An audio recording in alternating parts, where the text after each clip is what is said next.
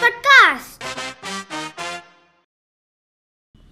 Hello everyone, I'm Dhruv from Y2. I'm going to talk about my favorite author. Joanne Rowling, also known by a pen name J.K. Rowling, is a British author and philanthropist. She wrote Harry Potter, an eight volume children's fantasy series published from 1997 to 2016. She was born in Yate, Gloucestershire.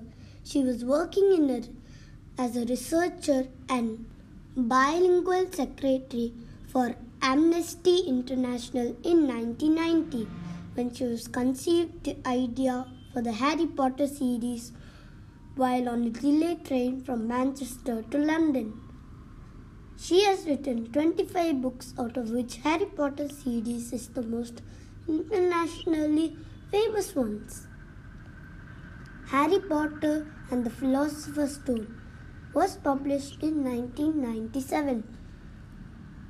After it, there were seven sequels, which the last one was Harry Potter and the Cursed Child, was released in 2016.